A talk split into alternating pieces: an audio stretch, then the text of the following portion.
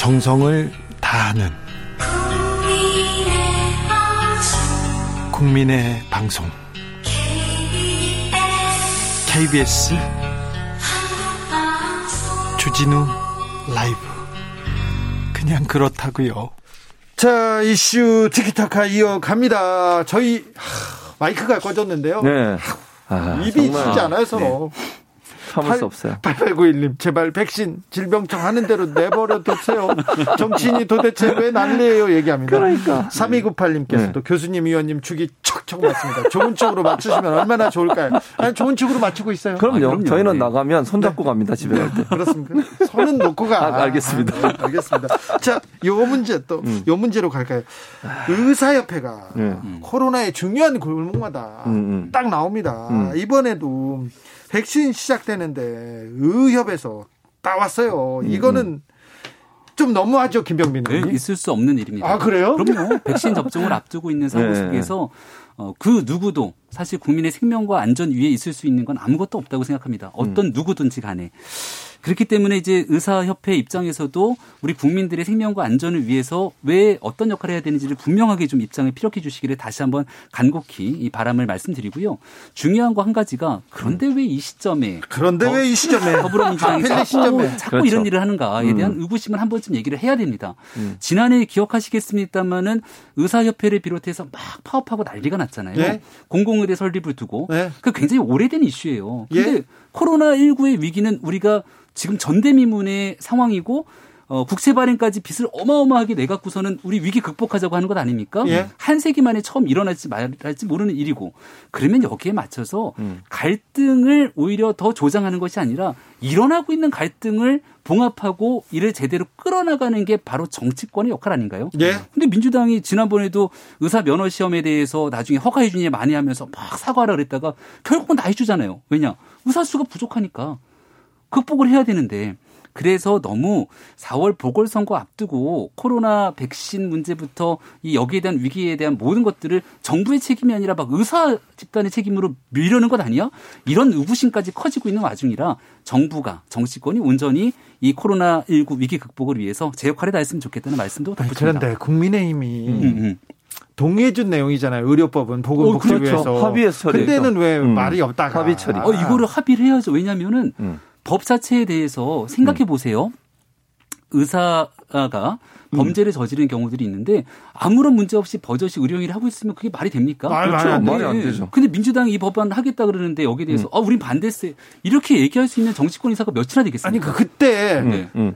왜 하필 이 시점에, 그런데 그렇지. 이 시점에 그 얘기를 안 하고 통과시켰어요. 그러면서 우리가 한 발 뺐으면 어떻게 나왔겠습니까, 민주당이. 근데 야, 지금 이거 봐라. 지금 왜 이래. 국민의힘이 결국은 우리 국민들의 생명과 안전을 담보하는 이 의사의 심각한 상황 속에서 저렇게 간다. 그렇게 가버리면 안 되는 거죠. 김병민 요리조리 요리 드리블을 골랐어요. 아, 김병민네.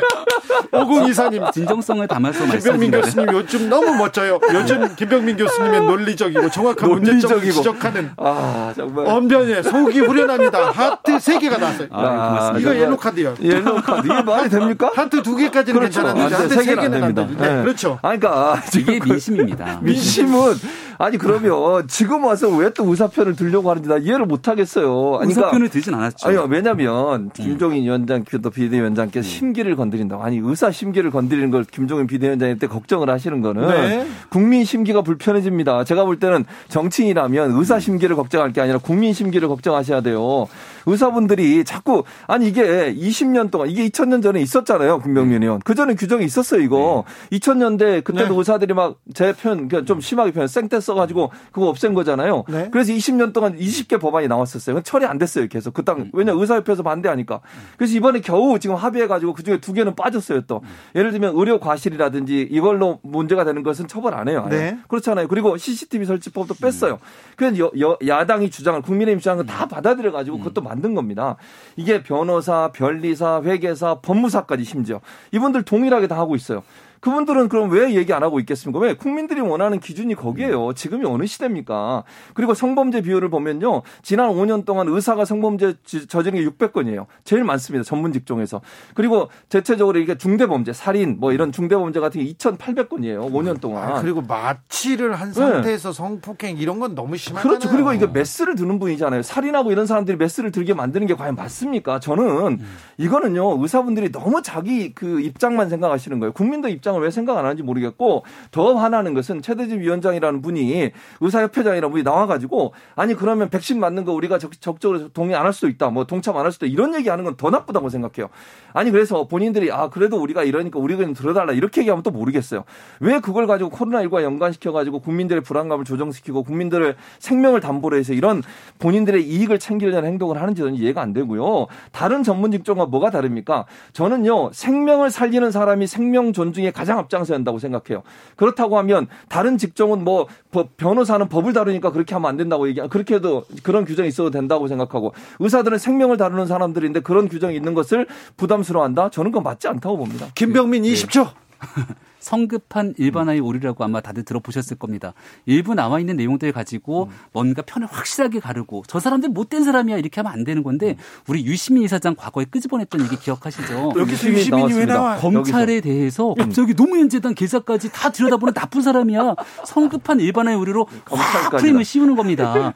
근데 지금 앞서 음. 얘기했던 것처럼 우리 초등학생들 사회교과서에 나오는 정치의 정의가 뭐냐면은 우리 사회의 복잡한 이런 이해 갈등을 조정하는 게 정치입니다. 정치의 역할인데 그 갈등을 막 증폭시키는 겁니다. 선거를 앞두고 그런 일은 최소한 하지 말자. 그리고 진짜 한 세기 만에 일어나는 이 전시 상황에 준하는 일들을 극복하기 위해서 의사분들의 도움 없이 불가능한 것 아닙니까? 예. 같이 손을 잡고 노력하기 위한 정치권의 노력을 꼭 좀 보여주기를 음. 부탁드립니다. 아무튼 의협 문제를 유시민으로 막는 아, 김명, 그렇죠. 김병민의 대단합니다. 신기의 드리블이었습니다. 네. 자, 음, 국민의힘에서 전략실, 전략실을 어, 만들었어요. 만들었어요. 네. 맞아요. 뭐예요? 비전 전략실. 전략실이 공식 명칭이고요. 네. 우리가 이제 사월 칠일 보궐선거가 한 사십여일밖에 남지 않았습니다. 하루하루 총각을 다투는 시간 속에서 우리가 넘어야 될 산들이 많거든요. 우리 후보가 좀 더 흥행하고 경쟁력 있게 경선 과정들을 삼월 사일까지 끌고 가야 되고 그 이후에 제일 높은 산 하나가 안철수 후보와의 단일화 과정들이 또 슬기롭게 가져가야 되고. 자, 봅시다. 네. 그런데... 그런 거 하라고 국민의힘이 네. 네. 아, 저, 그 네. 전략실에서 우리 김병민 의원이 굉장히 중요한 아, 중요한 역할 중요한 역할을 아, 했다면서요. 네. 그런데요, 네. 전략실을 꾸릴 정도로 굉장히 국민의힘이 좀 다급한 거 아닙니까? 자, 어. 오세훈 그리고 나경원 후보들 어, 뭐 선전하고 있어요. 그러나 안철수 후보의 인기가 사그라들지 않고 그렇죠. 있습니다. 네. 국민의힘은 네, 좀 초조하겠, 초조하겠어요. 너무 국민들 보시기에는 음. 마음 넉넉하게 지켜보지 않을까요? 음. 왜냐하면 안철수 후보가 민주당이랑 손잡고 선거 치는 거 아니잖아요.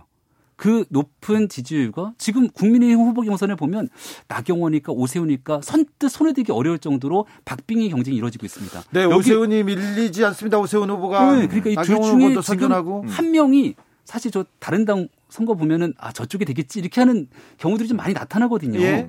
그래서 여기에 대해서 누구 한 명이 확고하게 국민의힘 후보를 쓰고 또 지지율이 빠지지 않는 안철수 후보와의 단일화 과정이 굉장히 멋지게 성사가 되고 나면 실질적인 본선 가서는 민주당이 확 빠지게 될 수 있는 거예요. 그래서 우리는 긍정적이고 즐거운 마음으로 또 더 많은 파일을 키울 수 있다는 생각으로 이번 선거를 임하고 있습니다. 저는 김병민 의원이 말은 네. 저렇게 하는데 초조할 것 같아요. 엄청 초조할 것 같습니다. 왜냐하면 지금 말씀하신 안철수 네. 대표의 지지율이 떨어지진 않아요. 네. 이러다가 만약에 당이라는 안에서 안철수, 희망상을 안철수 대표가 만약에 정말 후보가 된다고 하면 당이라 네. 과정에서 그럼 국민의힘 후보 못 내는 거거든요. 네. 이게 정말 제일 야당으로서 얼마나 창피한 일입니까? 어떻게든지 본인들이 선출한 후보가 후보가 되게 만들어야 되는 상황이에요. 네. 그리고 안철수 대표 입장에서 거의 정치의 마지막 도전인 거잖아요. 이거는. 그렇죠. 이번엔 철수할 수 없습니다. 철수 없어요. 철수하면 안 돼요. 그런 상황이라면 두 사람의 단일화가 아름답게 이루어질 거라는 김병민 의원의 이제 기대감이지만 네. 제가 볼 때는 상당히 충돌이 강하게 붙을 가능성도 있다. 그러니까 단일화는 되더라도 그 단일화 과정이 매끄럽게 되기보다는 상당히 우여곡절과 충돌을 통해서 네거티브 전략도 일어나는 과정에서 이루어지게 되면 국민들에게 피로감이 높아질 수 있고요. 그러면 야권 단일 후보에 대한 지지율이 어느 정도 빠질 가능성도 예측해 볼 수 있다는 거죠. 물론 민주당 입장에서는 그걸 그걸 가지고 그걸 생각해서 편안하게 있으면 절대로 안 돼요. 민주당은 지금 어떻게든지 이걸 어, 지켜야 되는 상황이잖아요. 그리고 박빙으로 갈 가능성이 있다고 보거든요. 여야의 대결이. 그런 상황이라면 민주당은 긴장감을 더 갖춰야 되지만 국민의힘 입장에서 지금 상황에서 그냥 손 놓고 넉넉하게 편안한 마음으로 있을 상황이 아니라는 것도 분명해 보입니다. 김병민. 네. 이천십일 년도에 단일화 과정 때 아마 다 기억하실 건데 박원순 후보가 당시 무소속 시민 후보로 나서서 결국은 네. 단일화 과정들을 가져갔는데 음. 그럼 그때 더불어민주당이 후보를 내지 못했다 그래서 당이 망했는가? 저는 이천육 년도 지방선거 민주당 폭망, 이천칠 년도 대선 완전히 망함, 이천팔 년도 총선 더 망함, 완전히 민주당이 싹쓸이가 됩니다. 그리고 나서 이천십일 년도 보궐선거 당시에 박원순 시장이 단일화라고 하는 굉장히 독특한 과정으로 나타나면서 야권의 통합 과정들이 이루어지게 되거든요. 예. 그때부터 민주당의 상승세가 올라가기 시작하는 겁니다. 맞습니다. 그러니까 정치는 상상력의 영역에 있기 때문에 지금 누군가가 자기 파일을 더 가져가겠다고 하는 것이 아니라 한쪽을 내어주면서도 함께 갈 수 있는 넉넉한 모습을 보여주는 게 중요하거든요. 그래서 오히려 야 너네 여기서 이거 조금이라도 양보하면 다 지는 거야 라고 얘기하는 분들은 오히려 어, 실질적으로 보수 야권 진영에서의 파일을 생각하지 않는 분들이 아닐까 생각이 되고요. 지금 넉넉하게 서로가 한 발씩 물러서면서 좋은 단일화의 모습을 보여주기 위한 길들을 계속 걸어가고 있습니다. 어허, 오, 오세훈, 나경원 음. 아직 정해지지 않았는데 박빙 승부가 계속되고 있고요. 그렇죠. 거기다 또 안철수 후보와의 음, 단일화. 단일화가 있어서 네. 오히려 흥행 요소는 더 있다. 네, 맞습니다. 그래서 느긋하게 쳐다본다는 게 또 김병민 저는 그렇게 생각하지 않아요. 컨벤션 효과라는 게 그러니까 김병민 의원은 그걸 좋게 포장을 하는 건데 사실은 속으로 엄청 불안할 거예요. 국민과 비대위원이고 전략실의 전략실의 주요 임원이시잖아요. 그렇죠. 전략을 짤 거 아니에요. 근데 국민의힘 후보가 돼야 되는 거잖아. 어쨌든 김병민 의원은 국민의힘 후보가 됐으면 좋겠죠. 세간의 뉴스에 관심이 다 이 얘기를 하고 있지. 우리가 음. 지금 박영선, 우상호 이런 얘기 하고 있지 않잖아요. 음. 이게 바로 음. 대한민국에서 이 대한민국 케이비에스의 작가님들이 글 쓰실 때 국민이 관심 있는 거 갖고 쓰는 거지. 그래서 거기서부터 일단 좀 빠져 있. 라는 거는 인정을 해야 됩니다. 그러니까, 아, 그러니까 제 말은 김병민 네. 입장에서는 음. 이제 속으로 제 그러니까 속으로 제가 그 뭐야 관심심을 통 관심법을 통해서 보면 본인 국민의힘 후보가 되길 원하는 거예요. 아니 당연하죠. 국민의힘 입장에서는. 네. 그리고 이제 어쨌든 여야 간의 갈등 요소가 자꾸 부축되는 것은 야, 그러니까 야권 후보들 간의 갈등 요소가 부축되, 부축이어지고 자꾸 나오는 것은 본인도 원하지 않기 때문에 저렇게 말씀을 하시지만 상당히 이 과정이 어려울 수 있다는 생각은 분명히 들어요. 저는 양쪽이 그러니까 양보할 수 없는 어떤 단일화의 과정이기 때문에. 그래서 그 부분이 어떻게 되느냐가 저는 중요할 거라고 봅니다. 팔일육육님께서 질문했어요. 네. 김병민 의원한테 질문했습니다. 네. 국민의힘 후보하고 안철수 대표하고 단일화해서 만약 안철수 대표가 이기면 국민의힘은 깨끗이 승복하고 아, 후보 안 내나요? 중요한 질문이에요. 어, 그거를 하기 위해서 아마 음. 모두가 다 같이 모인 자리에서 승복하는 얘기들을 하지 않을까요? 그걸 해야만 단일화 과정들이 이루어질 수 있는 거고요. 음. 그리고 지금 거기에는 안철수 후보뿐만 아니라 금태섭 후보도 있잖아요. 모두가 다 같이 단일화되면 금태섭 후보부터 저 가장 오른쪽에 있는 모든 지금 현재 여섯 명의 후보가 손을 잡고 선거를 치를 때 음. 완벽한 단일화가 이루어진다. 손을 잡고 선거를 치를 것 같습니까? 저는 그렇게 안 보여요. 네. 그러니까 제가 볼 때는 손을 잡고 안, 치, 안 치러질 것 같고요. 제가 말씀드린 것처럼 단일화가 잡고. 최대한 끝까지 갈 것 같아요. 네. 마지막 수, 시점까지 단일화에 대한 논쟁이 있을 거고 그 과정에서 저는 상당히 큰 충돌이 일어날 가능성은 충분히 예견해 볼 수 있다고 봐요. 그 상황에서 어떻게 되느냐 문제라고 정도는. 보입니다. 네, 그래도 아름답게 된다는 어, 김병민. 기싸움 정도는 당연히 있을 겁니다. 음. 서로가 유리한 고지를 점하기 위한 기싸움은 음. 있지만 네. 이게 마지막까지 가서 파행으로 가고선 삼파전 치르고 이런 뭐 일들이 그럴 가능성은 낮을 수 있는데 네, 제 말은 그, 그 가운데 충돌되는 지점이 지지율을 깎아 먹을 수 있는 요소로 작용할 가능성이 있다는 얘기예요. 옛날 이천십이 년도 대통령 선거 때 음. 문재인 당시 후보와 안철수 후보 단일화 때 뭐가 좀 감정이 안 좋았던 것 같아요. 근데 그 당시에 있었던 그런 오류들을 범할 정도로 국민의힘이 지금 그렇게 가지는 않고 있다는 아, 말씀을 덧붙입니다. 이분들은 엘리베이터 둘이 타면요. 내려왔다 올라갔다 내려왔다 아, 올라갔다 그럴 것 같아요. 얘기할 겁니다. 그렇죠? 예. 자, 이슈 티키타카는 마이크 끄고 예, 진행하겠습니다. 예, 예. 최진봉 교수님, 김병민 비대위원님 오늘도 감사했습니다. 고맙습니다. 정치 피로, 사건 사고로 인한 피로, 고달픈 일상에서 오는 피로. 오늘 시사하셨습니까? 경험해보세요. 들은 날과 안 들은 날의 차이. 여러분의 피로를 날려줄 저녁 한 끼 시사 주진우 라이브.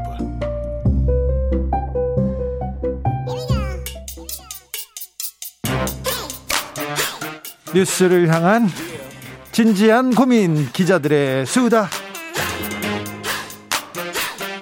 라이브 기자실을 찾은 오늘의 기자는 케이비에스 김비치라 기자입니다. 안녕하세요. 네, 안녕하세요. 네, 어디에서 오시는 길이에요? 아, 국회에서 달려왔습니다. 국회 오늘 많은 일이 있었죠? 그렇죠. 정말 코로나 시대를 거치면서 국민들이 많은 걸 겪지만 국회는 정말 언제나 바쁘고 네. 무엇이든지 간에 이슈가 되는 공간입니다. 그러게요. 자, 그래서 기자들도 많고 왔다 갔다 합니다. 오늘은 어떤 일 때문에 바빴어요, 국회는? 오늘은 뭐 많은 분들이 아시는 것처럼 청와대발 신현수 파동, 이른바 신현수 파동과 관련해서 국회에서도 또 일이 있었습니다. 아, 이미 그 어제 오늘 정리가 됐나 했는데 국회에서 국회에서 청와대 관련한 참모들이 운영위원회에 출석했죠? 네, 아시는 것처럼 지난 칠일에 이제 검사장 인사발표위에 신수석이 갑작스럽게 사의 표명을 하면서 네. 이거 뭐 법무부 장관이 신수석 패싱한 거 아니냐, 네. 나아가서 대통령도 패싱을 하고 장관이 인사를 한 거 아니냐라고 하면서 그러면서 레임덕이라고 마구 떠들었죠. 국민의힘에서는 이거 완전한 레임덕 징후다, 권력 폭주에 대한 반란이다라고 나오면서 오늘 운영위에서 공세가 예고가 됐습니다. 네. 실제 이제 곽상도 의원 같은 경우는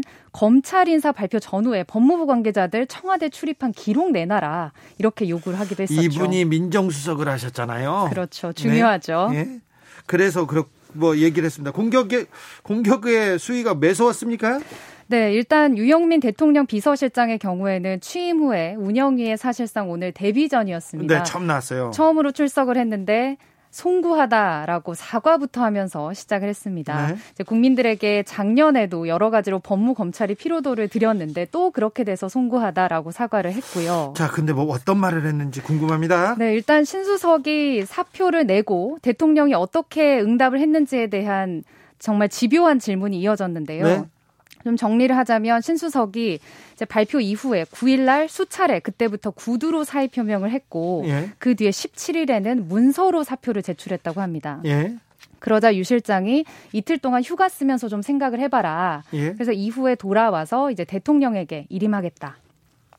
이렇게 정리가 됐습니다. 네, 그런데 이제 주호영 원내대표가 운영위원 자격으로 참석을 해서 아니 이거 정확히 어떤 상태냐. 아, 궁금하셨나 봐요. 원내대표가 어정쩡... 잘 안 들어가는데 들어가서 물어봤네요. 이거 어정쩡한 상태 아니냐 계속 예. 지적을 했고 실제로 이제 유 실장이 이런 상태가 오래 가겠나 싶다. 즉 네. 대통령이 고민을 해서 결심을 할 것이다. 사표 수리에 대한 여지를 좀 읽을 수가 있었습니다. 그렇습니다. 네, 사표가 수리될 수도 있고요. 대통령이 결정하는 시간이다. 대통령의 시간이다. 이렇게 익힙니다. 그러면서도 이제 신수석이 패싱을 당하거나 대통령이 패싱당하거나 이런 건 아니다. 실제 인사 발표 전에 승인은 받았고 네. 통상 인사가 발표 나고 나서 전자결제를 하는 것이기 때문에 결제만 다음 날 한 것이지 일상적인 절차는 전혀 어기지 않았다라고 얘기를 했습니다. 예. 그러면서 이제 민정수석 같은 경우에는 워낙에 인사를 할 때 많이 협의를 하고 이번에도 잘했지만 마지막에 대통령이 승인할 때 민정수석 생각에는 충분히 협의가 되지 않았다고 본 것 같다라면서 애둘러서 약간의 갈등과 마음에 안 드는 부분이 확실히 있긴 있었다는 걸 읽을 수가 있었습니다. 예, 예. 네. 어, 이런 이런 상태가 좀 가나요? 일단은 어, 오늘 같은 경우도 신수석이 반발했던 그 인사안을 누가 대통령에게 보고하고 결재했는지에 대해서는 유 실장이 얘기를 하지 않았단 말이죠. 네. 뭔가 깔끔하게 정리가 안 됐다. 즉 나름 지금 청와대 내부에서는 무언가 파동이 일고 있는 상황이라고 읽을 수가 있겠는데요. 네. 따라서 뭐 윤 총장의 임기인 칠월까지 그 정도까지 후임 민정수석 인선을 완료하는 것으로 청와대가 일단은 좀 뭔가를 봉합한 게 아니냐 이런 얘기들이 나옵니다. 일부 언론에서 청와대와 검찰이 갈등을 겪고 있다 이렇게 막 보도하던데 그것까지는 아닌 것 같고요. 어, 신현수 수석을 두고 나서 그 인사 문제잖아요. 이런 얘기가 또 재밌어요. 그래서 재미있어서 이 얘기를 가지고 관계자, 지인 이러면서 계속 부풀리는데 명확하지 않은 거 가지고도 계속 맞아요. 얘기는 꼬리를 꼬리 꼬리를 물 것 같습니다. 아무래도 청와대 인사하면 어떤 사람이 중용될지에 대해서 많은 분들이 이제 관심을 가질 텐데, 어 거기에 갈등도 있었어라고 네. 한다면 많은 상상을 하게 되죠. 원래 말이 많습니다. 인사 문제는 원래 말이 많은데요. 이 말이 보통 그 물밑에서 이루어졌는데 이번엔 바깥으로 나왔어요. 사표도 나오고. 그래서 관심을 많이 갔는데 이 정도로 정리되고 신수석 얘기는 후임 인사가 나올 때까지 이 정도로 정리될 것 같습니다. 네. 자, 다음 문제로, 다음 이슈로 넘어가 볼까요? 국정원 불법 사찰 논란 국회에서 계속해서 어, 뜨거워지고 있습니다. 네, 어제는 민주당 소속의 김경혁 국회 정보원장이 관련해서 설명을 하겠다라면서 기자들을 직접 불러 모았습니다. 국회 정보위원장이 직접 기자들한테 말한다고 하는 걸 보면 몇 가지 중요한 내용이 있을 것 같은데요. 네, 일단 불법 사찰이 엠비 정부뿐 아니라 박근혜 정부까지 이어졌다. 오호, 이제 신상 정보 수집을 한 게 대략 이십만 건이고 대상자가 이십만 건이나요? 한 이만 명이 넘는다. 이런 예. 걸로 추정을 한다라고 했습니다. 그러면서 예. 핵심은 당시 대통령 권한대행이었던 황교안 전 한국당 대표가 불법 사찰 정보를 보고받았을 것이다라면서 전선을 확대했습니다. 불법 사찰 정보를 보고받았을 것. 국회 정보위원장이 이 정도까지 얘기하는 걸 보면 황교안 전 한국당 대표는 어, 사찰 정보를 받았다는 확신이 있나 봅니다. 이게 근거는 엠비 정부 사찰 보고서에 배포처가 나오는데 네. 민정수석실, 정무수석실 그리고 총리실이라고 적시가 돼 있다는 겁니다. 황교안 총리한테 보냈다는 거죠. 국정원이 대통령 직속기관이기 때문에 국무총리한테 보고할 의무가 없는데도 보고가 됐다라고 써진 건 아마도 권한대행 시절에 보고를 받은 게 아니겠냐 이렇게 추측성이긴 합니다. 며칠 있다가 뭐가 또 나올 수도 있겠네요. 그래서 민주당 차원에서는 여기서 가만히 있지 않겠다. 티에프도 만들고 특별법도 만들어서 진상을 밝히겠다고 공식화했습니다. 네. 그리고 이 사찰 문건은 사찰 문건이 계속 나올 때마다 박형준 후보의 이 얘기가 이름이 계속 나옵니다. 오늘 당 최고위에서는 아예 직접 부산시장 박형준 후보를 겨냥한 발언들이 지도부 입에서 나왔습니다. 누가 그랬어요? 김태년 원내대표가 아니 사찰 보고서 배포처가 민정수석실, 정무수석실, 총리실이라고 돼 있는데 어떻게 당사자인 박형준 당시 정무수석이 모르쇠로 일관하느냐라고 하면서 박 후보는 사찰에 개입이 돼 있는지 개입이 돼 있다면 어느 정도인지 본인이 밝혀라라고 직접 강하게 밀어붙였습니다. 국민의힘에서는 발끈합니다. 국민의힘은 사실 이제 이 사안이 계속 커진다면 선거를 앞두고 유리하지는 않은 측면이기 때문에 네. 이걸 어떻게 해야 될지 고심하는 게 보입니다. 그래서 뭐라고 합니까? 일단 당 지도부 차원에서는 공식 대응은 자제하지만 네. 이제 정보위, 상임위 차원에서 김대중, 노무현 그리고 현 정부 불법 사찰까지 모두 함께 공개해라 이런 주장을 하기 시작했습니다. 그렇습니다. 왜 하필 지금이냐 이렇게 얘기하면서 그래 다 까자 이렇게 얘기합니다. 하태경, 조태형 정보위원 기자회견을 열어서 김대중 정부 시기 때부터 구체적으로 사찰 정보, 불법 도강청 자료 다 내놔라. 왜냐하면 이제 실제 김대중 정부 시절에 국정원 이제 불법 도청 사건이 터지지 않았습니까? 예? 그때 이제 지시하고 보고받은 구체적인 혐의가 드러난 두 사람이 징역형을 선고받은 게 사실이거든요. 네. 그래서 이 문제들을 가지고 이때만 있었던 게 아니다. 네. 아예 모든 정부 때 다 있었으니까 하자라는 맞불 작전으로 나오는데요. 민주당에서는 노무현 정권 때는 불법 사찰이 없었고 미, 그 디제이 정권 때는 김대중 정부 초기에 그러니까 와이에스 정권에서 이어오던 불법 사찰이 조금 있었다 이러면서 두 명의 국정원장이 사법 처리를 받았다 이렇게 네. 얘기하죠. 그런데 사실 엠비 정부의 사찰 피해자들이 지금 국회에 있지 않습니까? 네? 배진교 의원도 이미 문건을 공개했고 심상정 의원도 네. 청구를 한다고 하는 걸 보니까 이게 단순히 이제 정권을 넓히는 걸로 될 게 아니라 엠비 정부 때 사찰 피해자들이 구체적인 문건을 계속 들고 나올 걸로 추정이 돼서 아마 그렇죠. 이 정도로 끝나진 않을 것 같습니다. 삼월 십일부터는 그 문건을 공개해야 되는 문, 벌써 문서 공개를 청구했고요. 그때부터 네. 공개해야 되는 게 어, 뭐 국정원의 입장이기 때문에 누구든 나올 거예요. 누구든 사찰 문건이 나오지 않습니까? 그럼 굉장히 뜨거울 거예요. 굉장히 어떻게 보면 흥미를 폭발력을 가진 사안이 그렇, 또 많을 거고요. 그렇죠. 그리고 이 사람에 대해서 이런 면까지 나라에서 어, 사찰했단 말이야 라는 것만으로도 엄청난 관심들을 모으고 있습니다. 구오공오님께서 이거 결국 민주당 발목 잡는 특검까지 가게 될 듯 이렇게 얘기하는데 이분은 매크로 사건 생각하나 봐요. 아. 매크로라고 옛날에 네이버에서 이게 매크로를 돌려서 기계를 돌려서 그 에스엔에스에 공작을 여론들을. 하던 여론 조작을 하던 일이 있었는데 그걸 가지고 민주당에서 추미애 대표가 그때 문제 제기를 크게 했죠. 경찰 그렇죠. 고발을 하고.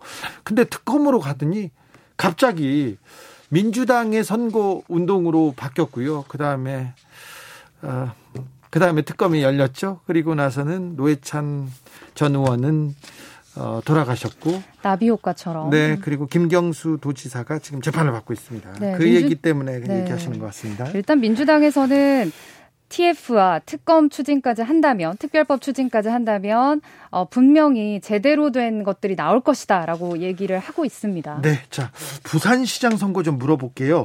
이현주, 박민식 두 분이 단일화를 했죠? 네, 여론조사를 실시해서 이제 오늘 이현주 후보로 단일화 결정됐다고 발표를 했습니다. 발표했습니까? 깔끔하게 지금, 끝났습니까? 네, 국민의힘에서는 네 명의 후보가 있었는데요. 예? 두 후보가 단일화를 했죠. 예? 다른 남은 후보가 박성훈 후보인데 오늘 이 후보가 기자회견하면서 박 후보랑도 얘기를 하기로 했다. 아. 즉 삼자 동맹으로 가서 네. 부산에서 이제 여야 통틀어서 선두를 달리는 박형준 후보를 추격하겠다라고 일단 포부를 밝혔습니다. 그래요? 여기에서도 또 변수가 생기네요? 일단 박 후보 경우에는 앞서 얘기했던 것처럼 이제 청와대 정무수석 시절에 네. 이 불법 사찰과 관련해서 뭔가 민주당이 공세 수위를 높이고 있는데 국민의힘 내부에서도 반 박형준 전선이 형성이 된 겁니다. 네.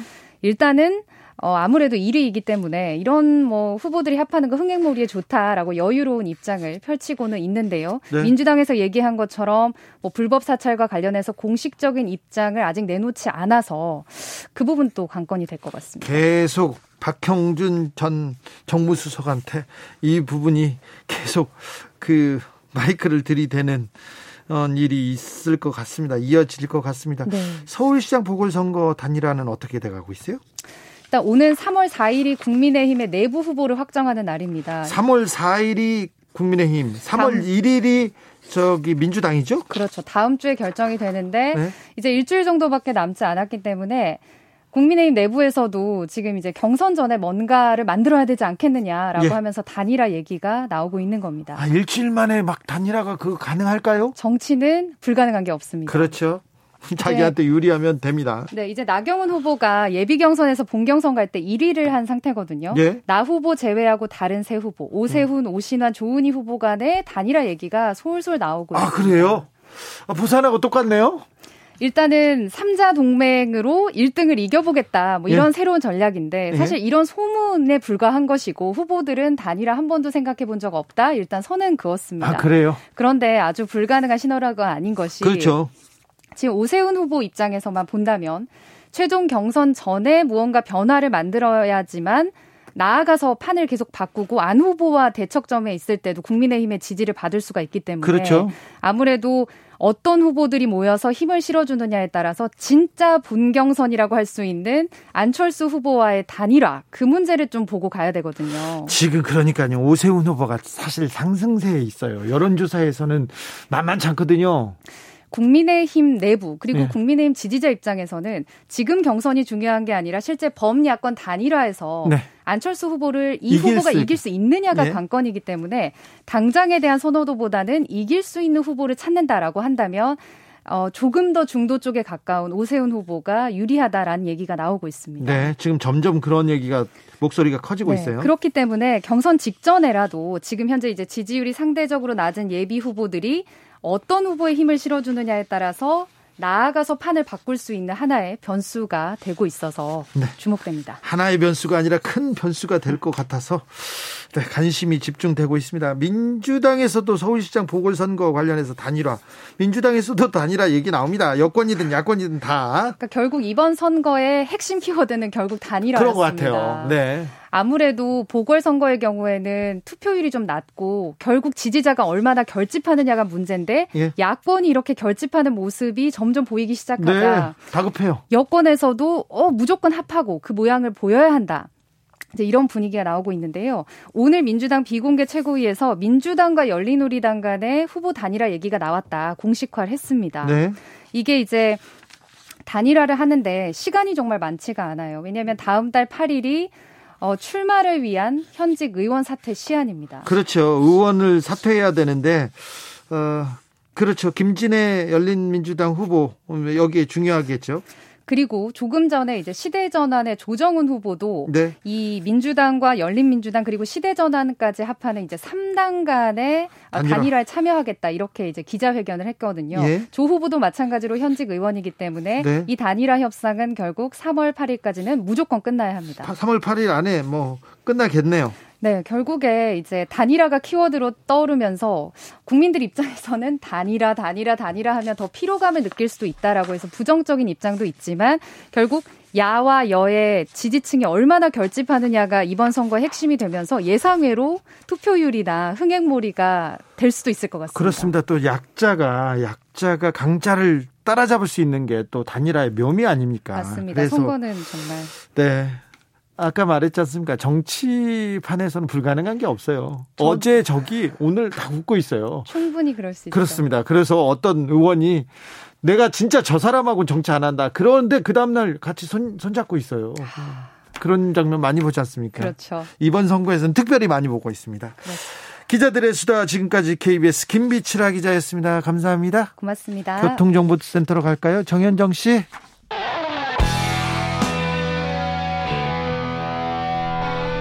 스치기만 해도 똑똑해진다. 드라이브 스루 시사 주진우 라이브.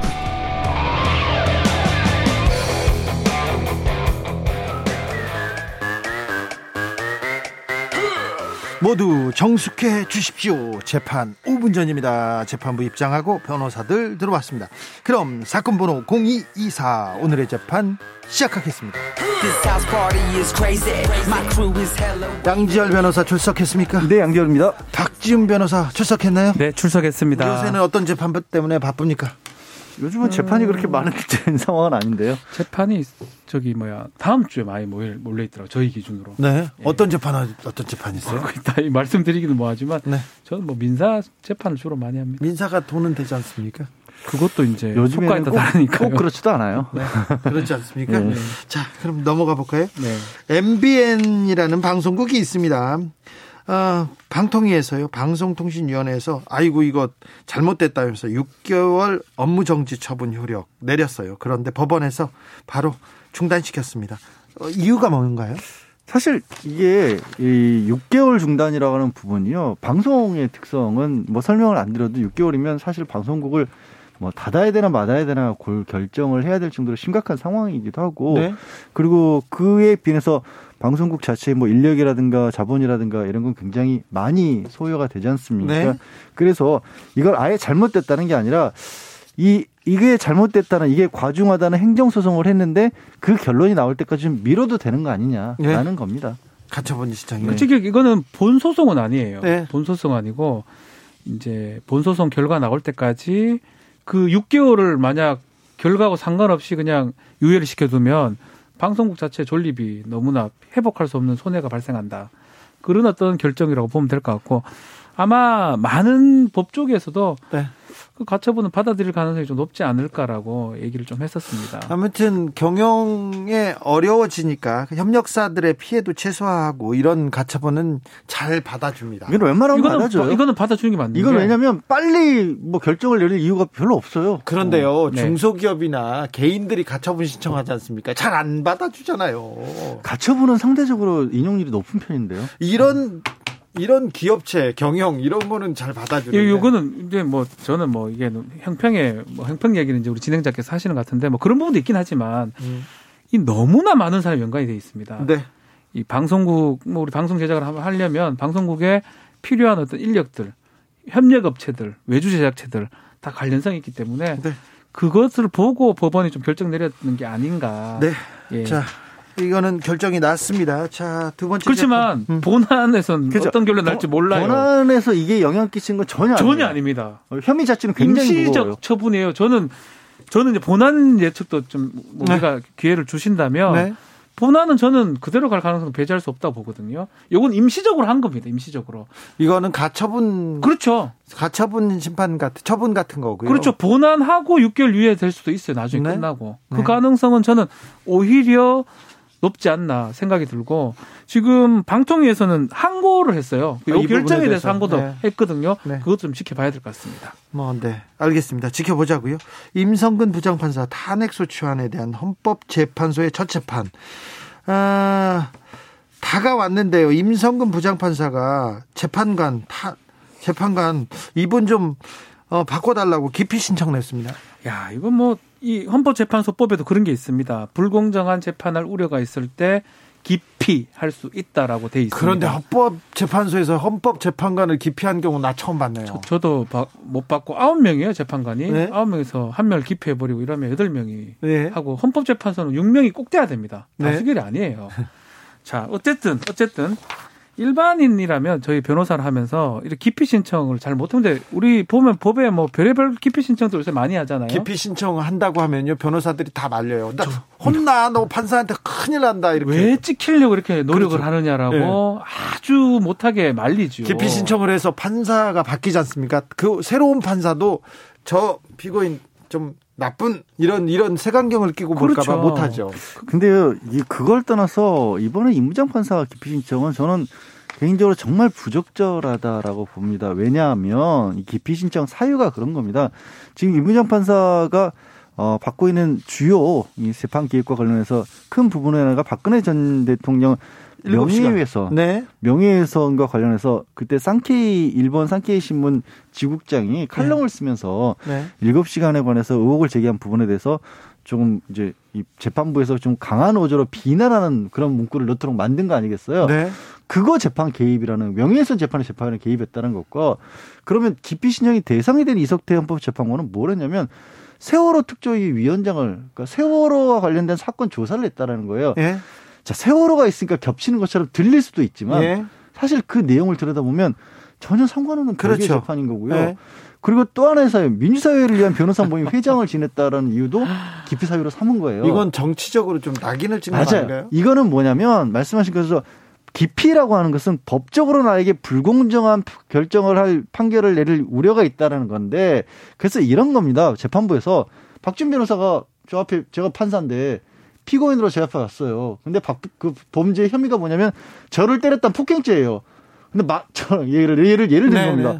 그럼 판사가 제가 판사면 가만히 두겠어요? 최고형으로 때리지? 그렇죠. 그럴 때 기피하는 거거든요. 네. 근데 이거는 법적인 사유가 아니라 완벽히 정치적인 사유를 들고 나온 거고 의도는 뭘까요?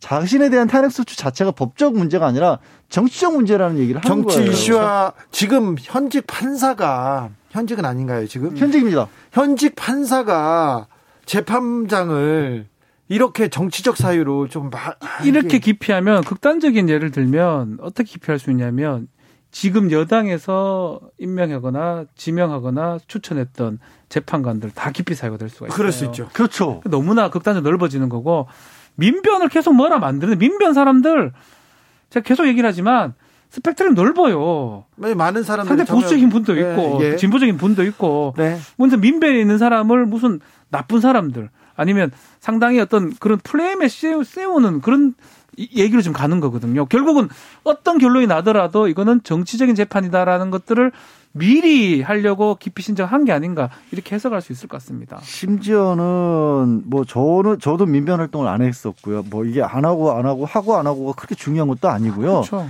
어떤 일도 했냐면 이 사람이 조금 적절해 보이는데 하도 민변 민변하니까 민변에 활동을 했었다는 이유로 본인이 스스로 고사하는 일까지 벌어지는 거예요. 이제는요? 예, 정치적으로 공격을 받으니까 별로 네. 색깔이 있는 사람도 아닌데 그래서 이것도 약간의 의도는 전 들어가 있다라고 그렇죠. 보여요. 그렇죠. 우리법 예. 연구에도 마찬가지인 마찬가지예요. 것 같아요. 다, 다사로 저는 저희 사무실 예전 사무실 민변 옆에 있었거든요. 네. 민변 갖고 알긴 알죠. 전 민변 소속도 아니고. 자꾸 제가 민변은 민변 아니에요. 관계도 없고. 민변 옆에 빌딩. 민변 옆에 옆에 근데 서초동에 예. 민변이 있거든요. 예. 그럼 그럼 다 주변 사람들 변호사들 다 민변 옆에 있는 거 아니에요? 그, 그 장소가 이제 그쪽이 그 상당히 큰 도로에 있기 때문에. 네. 천구백이십팔 님께서 임판사님은 아는 것을 이백 퍼센트 활용하는 것 같아요. 저 같은 일반인은 엄두도 못 내는 것들이야 부럽기까지 합니다. 그렇습니다. 그런데 좀 재판부를 이걸. 재판을 이렇게 정치적으로 이용하는 거는 재판의 중립성에 굉장히 조금 어, 위해가 되는데 이거 판사님들이 싫어하는 거거든요. 근데 싫어하는 거를 판사님께서 하고. 그렇죠. 아니, 본인이 지금 받고 있는 의혹 자체가 정치적인 고려, 정치적인 이유 때문에 후배 판사의 재판에 개입했다는 건데 네. 본인이 그런 의혹을 받고 있으면서 아니다. 나에 대해서 그런 의혹을 보낸 시선이 정치적이다. 이렇게 싹 돌린 건데 네. 어, 이분 법적 감각이 아니라 정치적 감각이 굉장히 뛰어나신 분 같아요. 정치, 정치적입니다. 조현수님께서 판사가 기피 신청을 할 정도로 사람에 따라 판결을, 판결이 변할 수 있다는 걸 자인하는 상황, 시스템으로 막을 수는 없는 건가요? 그렇습니다. 이거 중요하네요. 이거 중요합니다. 저희가 음. 마침 박지훈 변호사랑 밖에서 기다리면서 그런 얘기를 했어요. 왜 요즘에 누구 판사한테 가느냐를 우리가 이렇게까지 신경을 써야 되냐. 아니, 재판을, 죄가 중요한데, 판사가 중요하고요. 판사가 누구하고 친하냐가 중요한 그런 시대가 됐지 않습니까? 그만큼은 아니었어요. 뭐 예전만 해도. 네. 그만큼은 아니었지만 뭐 이른바 전관예우가 있긴 있었습니다. 그런데 네. 이번에는 요새는 전관예우 차원이 아니고 뭔가 하여튼 어떤 재판부에 가버리면 결과가 예상이 자꾸 돼요. 자꾸 그렇죠. 그게 이상해요. 근데 네. 저희가 좀 싫지만 네. 그 예상대로 다 됩니다. 그 예상이 법리 예상이 아니에요. 네. 법리 예상은 다 틀리고 정반대로 아니 되고. 그러니까 네. 박지훈 변호사나 양지열 변호사하고 이렇게 얘기하다가 오히려 법안에 법에 대해서 이 사안에 대해서 모르는 제가 제가 더 잘 맞출 수도 있어요. 더 잘 맞추더라고요. 지금 보면 저 같은 경우는 거의 구십 퍼센트 틀리고 있거든요. 최근에. 그럼 그 거진 다 너무 너무 그렇게 자극하지 말아요. 제가 그 주변을 참 이러면 안 되는데. 근데 그래서 상황이. 결국에는 어떤 문제가 있냐면 이럴 때는 저는 우리가 우리도 국민참여재판이라는 배심 형태가 있잖아요. 네. 좀 더 적극적으로. 오히려 정치적인 사안에 대해서 받아들일 필요가 있다. 그래서 절대 다수가 동의하지 않으면 이런 저는 이런 겁니다. 입장에 따라서 이게 무죄일 수도 있다로 보는 입장과 유죄일 수도 보는 입장이 너무 극명하게 갈리는 사건이면요. 네. 사실은 애초에 수사와 재판 대상이 돼서는 안 된다고 봐요. 저는. 형사처벌이라고 하는 거는 절대 다수가 동의를 그렇죠. 할 때 형사처벌을 하는 예. 겁니다. 누구는 이게 죄가 된다고 믿을 수도 있지만 누구는 안 된다라고 보는 거를 수사하고 재판하고 그다음에 재판부도 이 재판부 가면 유죄라고 저 재판부가 무죄 나오면 이러면요. 우리가 이 법원이나 검찰이 가지고 있는 안정적 기능이 안 돼요. 형벌이라는 건 뭐냐면 예측 가능해야 돼요. 네. 누구든지 예측 가능해요. 내가 이런 행동했을 때 처벌받을 것이다. 예측이 가능해야 되는데 지금 최근에 일어나는 재판들 얘기는 안 하겠습니다. 과연 이게 이런 형이 나올 수 있냐라는 갸우뚱거릴 만한 재판도 많고요. 누구한테는 이게 중범이고 어, 저 사람은 다, 다 봐주고 이런 법정 거죠. 구속이 되네 저걸로. 네? 저 사람은 나오네. 이런 이상한 결과가 난다는 거는 그 자체가 잘못된 거예요. 지금 양질 변호사 정말 정확한 얘기를 했는데 이렇게 극명하게 정, 이건 정치적인 상황이에요. 극명하게 사람의 생각에 따라서 유무죄가 달리, 갈린다면 그거 자체가 범죄화되면 안 되겠죠 사실은. 네. 좀 안타까운 현실입니다. 음, 얼마 전에 검찰 중간 간부 인사가 있었는데요. 거기에 또 주목되는 분이 한 분 계셨어요. 이문정 검사인데요. 서울중앙지검 검사로 발령받았습니다. 지금 대검찰청 감찰연구관인데요. 그러면서 어, 보수 언론에서 일제히 이문정 검사가 한명숙 불법 정치자금 수수 사건 재조사에 나설 수도 있다는 이런 전망을 했는데요. 어찌 보십니까? 일단 좀 말씀을 드리면 이제 엄, 아, 거, 거, 검사입니다. 보도가 되긴 했는데 하여튼 네. 실명을 거론하지 않겠습니다. 네. 그래서 그 검사가 이른바 한명숙 총리 관련된 사건에서 재수 H씨 등등을 네. 뭐 증언을 조작시키거나 염습시키거나 네. 이게 모해 위증 교사죄가 됩니다. 모해 위증 교사죄. 네. 그거는 공소시효가 십 년이에요. 네. 그래서 지금 삼월 달 얼마 안 남았다. 얼마 안 남았어요. 한 달 남았다. 한 달 정도 남았는데 네. 끝나가는 상황인데 그 상황에서 이거를 감찰 연구관인 임은정 검사가 지금 추적을 하고 있는데 네. 이제 수사권이 이제껏 없었어요. 네. 수사권이 있는 건 뭐냐면 불러 조사하거나 특히 압수수색을 하는 게 네. 가장 강력한 권한인데 그것을 계속 요청을 했는데 대검에서 그걸 주어지질 않았기 때문에 상당히 좀 힘들다고 했는데 이번에는 서울중앙지검의 검사하고 겸직을 주기 때문에 수사권을 가질 수 있습니다. 직접 수사할 수 있어요. 그런 의미가 있다라고 보는데 막 그렇다고 하더라도 이 공소시효에 맞춰가지고 수사를 진행을 할 수 있을지는 좀 봐야 될 것 같아요. 뭐 언론에서 말할 것처럼 그거 받았으니까 무조건 뭐 공, 기소된다 이렇게 보기는 좀 어렵지 않나 생각이 들어요. 저는 일단 이 사안 자체가 아직도 좀 많이 안 알려진 측면이 있는데요. 네. 한명숙 전 국무총리를 지내신 분이 돈을 구억 가까운 돈을 받았다는 혐의로 정치자금법 위반으로 이 년 실형을 복역을 했고요. 구속됐다가 예, 예, 그리고 교도소에 다녀오셨어요. 예, 다녀와서 그리고 그때 받은 돈이라는 이유로 그걸 지금 다 갚아 나가고 있는 상황인데 지금 제기된 의혹은 그게 아니라 거짓 증언을 만들어내서 돈을 줬다는 쪽, 그 돈을 줬다라고 얘기를 했다라는 그런 진술을 한 쪽을 만들어내서 이것도 아직 확인된 건 아닙니다. 그런 의혹이 있는 거예요. 네. 그걸 검사가 검사실에 불러서 증인들을 교육을 시켜서 거짓 증언을 하게 했다라는 의혹이거든요. 이거 네. 어마어마한 의혹이에요, 사실은. 그렇죠. 그래서 이거는 반드시 진짜 의혹이 아닌지 아닌지를 오히려 검찰이 적극적으로 밝혀야 될 사안이라고 저는 보고요. 이런 걸 검찰에서 열심히 수사해야죠. 그리고 이 언론에서, 보수 언론에서 이 박 변호사가 얘기한 것처럼 야, 그런 목적으로 지금 임은영 검사. 예. 근데 설령 그런 목적으로 인사를 했다고 할지라도 만약에 생각을 거꾸로 해보면요. 임은영 검사가 사실이 아닌데 그 사실을 만들어낼 수 있을까요? 네. 전체 검찰 조직을 상대로 해서 검사 한 사람이 설령 그런 목적으로 갔다고 할지라도 오히려 응원해주고 오히려 밝혀줘야 돼요. 사실 근데 검사, 검찰과 관련된 비위, 네. 어, 의혹 이런 거는 검사들이 더 열심히 해서 발, 밝히는 게 맞아요. 그 사실은 뭐 좀 얘긴 한데 임성근 판사 같은 경우가 탄핵이 됨으로써 판사들이 이제 젊은 판사들이 그런 얘기를 할 수 있을 것 같아요. 만약 우리 위에서 자꾸 네. 판결을 괴롭히시면 임성근 판사처럼 탄핵될 수 있지 않느냐. 네. 뭐 그런 어떤 선례가 될 것 같아요. 탄핵 그렇죠. 발의가 되긴 했지만. 그리고 윗사람이 이제 그 밑에 있는 판사한테 그렇게 네. 지시 못합니다. 못하죠. 네. 마찬가지로 검찰이 이런 사건에 대해서 좀 자정작용이라 하죠. 정확하게 처벌하고. 근데 왜 지금 시간이 많이 지나서 징계 시효는 다 지나버렸어요. 할 수 있는 거 유일하게 남은 게 모의 위증 교사로 가서 겨우겨우 처벌. 그걸 처벌을 한다는 건 과연 그게 뭐냐 하면 검찰, 검사 입장에서도 선배가 시킬 수 있겠죠. 상관이. 네. 아, 처벌받습니다. 이 위증 교사하면. 네. 그런 어떤 좋은 선례가 될 수가 있거든요. 네. 그런 측면에서 오히려 검찰이 더 조사를 좀 잘해야 되는데. 아, 네, 그렇습니다. 제식구 감싸기 같은 게 되는 모습이 네. 아닌가 생각이 들어요. 아플지라도 이거는 몸에 좋은 아픔입니다. 그래서 검찰에 대한 비판이 아니라요. 이건 검사들이 명확하게 이런 의혹은 해명하고. 또 한 가지 음. 저 저희도 이건 알죠. 뭐 이게 특수수사 예전에 특수수사 할 때 뭐든지 증거를 이제 해야 되니까 어쨌든 간에 수사를 해가지고 기소까지 하려면 그런 과정에서 무리한 모습들이 있었어요. 아니면 아니다. 기면 기다. 라고 밝혀지는 게 오히려 검찰 입장에서도 전 낫지 않나 생각이 듭니다. 네.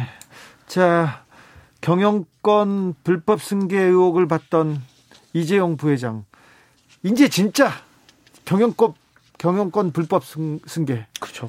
주가 조작, 막 그리고 분식회계, 막 이런 거 나옵니다. 진짜 중요한 재판이 다음 달부터 시작됩니다. 예, 이 재판이 이제 소위 말하는 이제 자본시장법이 상당히 센 삼성바이오, 네, 삼바 사건이라고 우리가 많이 세간 알려져 있죠. 네.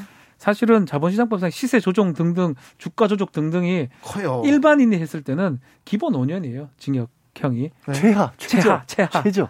상당히 재질이 안 좋다고 보고.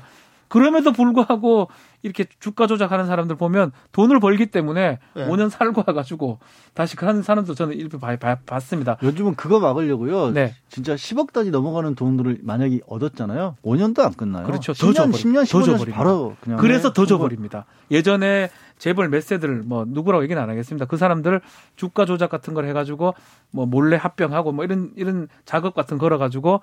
돈을 벌고 몇 년 살다 나오니까 오히려 낫다고 생각하는 사람이 있으니까. 그렇죠.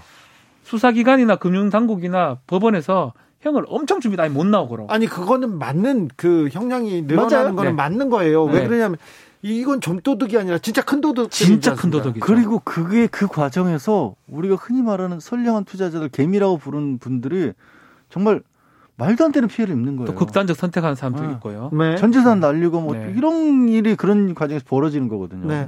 화이트 칼라 범죄 중에 가장 악독한 범죄들이 이런 범죄지 않습니까? 저는 최악의 범죄 중에 하나라고 생각이 들어요. 결국은 노력 없이 돈을 벌고 또 그 편법을 이용해가지고 다른 사람한테 크나큰 피해를 주는 범죄니까요. 이거... 그래서 이 범죄에 대해서 아마 이재용 부회장은 이제껏 해왔던 국정농단 사건보다는 더 엄중하게 한번 바라보지 않을까 생각이 들어요. 네, 굉장히 또 이거는 얻은 수익이 삼성이거든요. 네, 얻은 수익이 삼성이라는 의혹인 거예요. 세금 안 내고 삼성 가져왔잖아요. 네. 네, 네, 진짜 재판이 시작됩니다. 어찌 되는지 좀 오래 걸릴 거예요.